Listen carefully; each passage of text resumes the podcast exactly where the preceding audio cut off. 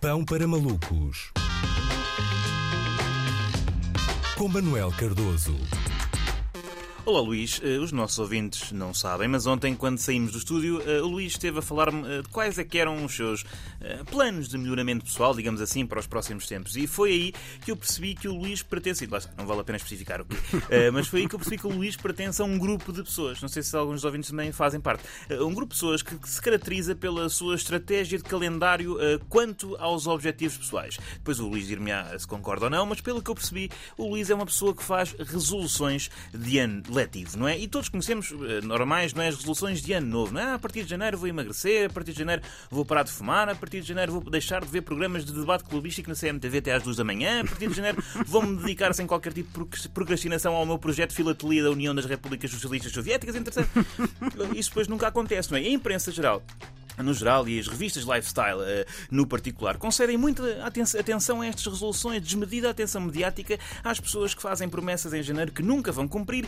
ignorando o batalhão de pessoas que padecem de falsa sensação de livre-arbítrio e determinação que traçam objetivos inexecuíveis em setembro, não é? E são muitos, são muitos. E há algumas diferenças entre as pessoas que fazem eh, resoluções em janeiro e as que fazem resoluções eh, em setembro. A principal semelhança é que nenhuma, nenhum deste tipo de pessoas as vai cumprir, não é? Estão unidas por esse trágico e inelutável fado, não é? Mas as pessoas que faz- fazem eh, resoluções em janeiro são mais místicas, não é? São assim um pouco mais místicas. Porquê? Porque acreditam que a mudança de ano, não é? É uma espécie de eh, duche moral que nos purifica e em que tudo o que se passou e tudo aquilo que fomos no último número da contagem do calendário gregoriano fica confinado no passado, não é? E não influencia o futuro, não é? Do género, há uma semana eu era um inveterado alcoólico, mas como dezembro acabou anteontem, estou pronto para ser eh, meio fundista amador e daqui a três meses estou a correr ultramaratonas, não é? Normalmente este, é este o mindset. As pessoas que fazem resoluções em em setembro são um bocadinho mais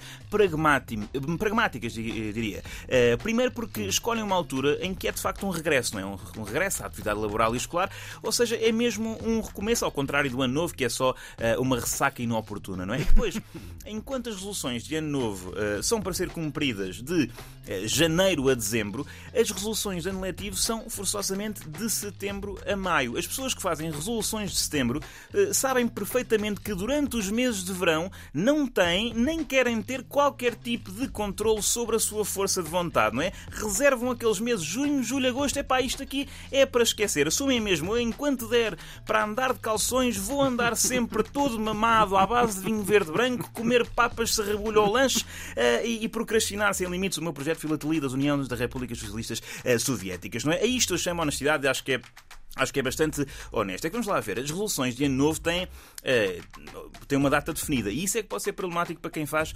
resoluções em setembro. Porque as de ano novo basicamente vigoram mesmo a partir da, primeira, não é? da meia-noite de 1 de janeiro. Podem ser atrasadas vá, eh, umas 12 horas para incorporar o necessário McDonald's do primeiro dia do ano, mas é uma data definida. As resoluções de ano letivo é muito mais vago, não é? Começam, começam quando começarem, não é? Começa a 1 de setembro, é difícil. É difícil começar logo, ainda estamos no verão, ainda dá vontade de lá está, comer rojões ao lanche e estrelitas com bagaço ao pequeno almoço. Eh, agora, se for só no primeiro dia de outono, também isso é muito para o fim do mês, desmotiva.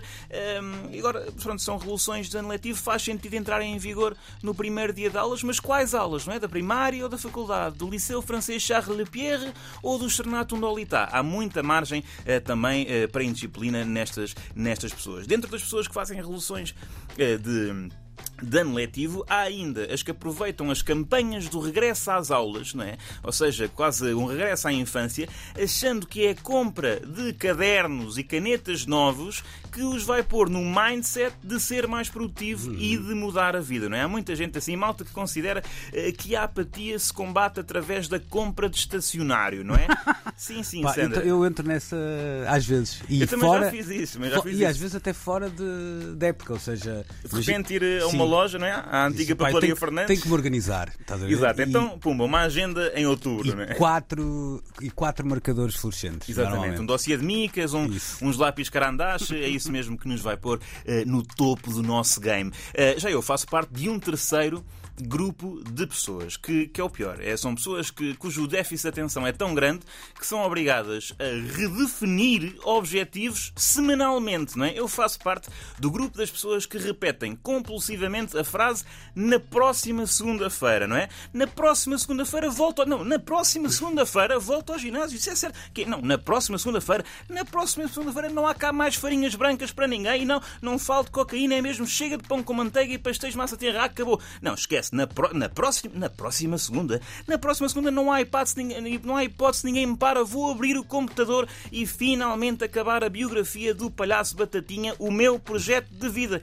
Nem brinques, nem brinques. Na próxima segunda-feira, na próxima segunda-feira, o pão para malucos vai ser alguma coisa de jeito. Prometo.